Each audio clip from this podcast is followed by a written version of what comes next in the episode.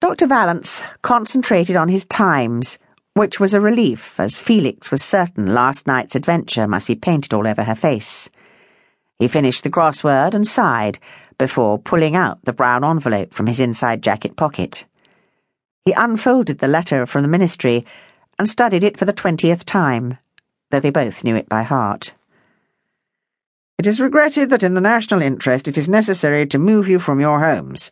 Everything possible will be done to help you, both by payment of compensation and by finding other accommodation for you if you are unable to do so yourself. An automaton must have written the letter, some contraption buried deep below a Whitehall ministry.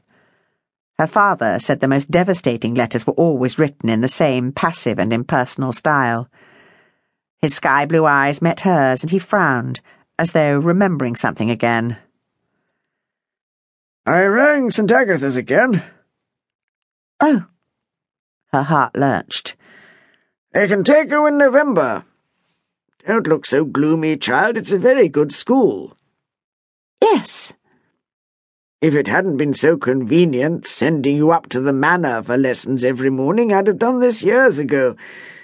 It'll be good for you to have more female company. You've become a hoyden, tearing round the countryside, climbing trees. Your mother would have liked you to learn some of the accomplishments piano, French conversation, that kind of thing. As always, when he mentioned his dead wife, his face stiffened. Mummy liked me having lots of fresh air, and she liked David. His hand reached across the breakfast table to touch hers. She noticed how it shook. David's a splendid chap. Shame you don't get along as well with his cousin. Isabel hates me. The hand withdrew.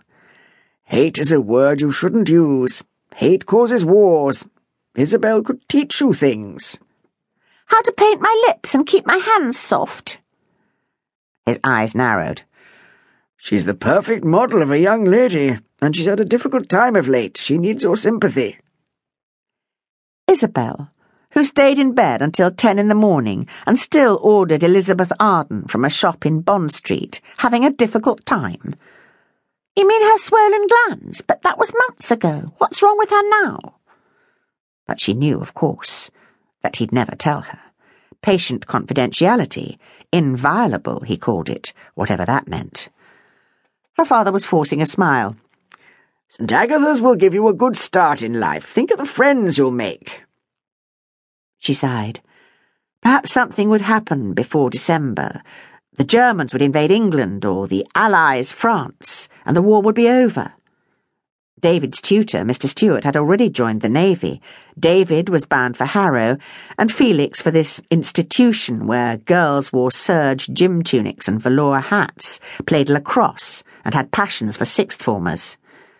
She'd read all about boarding schools and didn't like the sound of them. Felix already knew she wasn't a team player and suspected this would cost her dearly at St. Agatha's. If only she could stay here. If only Fontwell could go on forever. Or at least until she was old enough to head to the Alps or Himalayas for some serious climbing. Thinking about the future tightened a band across Felix's chest. To distract herself, she studied the food on the table. Four years into the war, and rations were growing scarce. Lucky that patients often sent father home with eggs and bacon, or they'd be struggling, Mrs. Darby said. Dr. Vallance picked up the Times again. Felix cut another slice of bread and spread it with a thin layer of margarine topped with honey made by the squire's bees. Margarine or honey, Felicity? He lowered his paper. Not both. Sorry. She waited until he was immersed again and scooped the slice together with her untouched boiled egg into the napkin on her lap. Please may I leave the table? Goodness, child, you'll give yourself indigestion if you eat at that rate. He looked up briefly. Yes, Daddy. You won't make old bones if you don't chew properly. He frowned at the paper. There's a chap here claims that.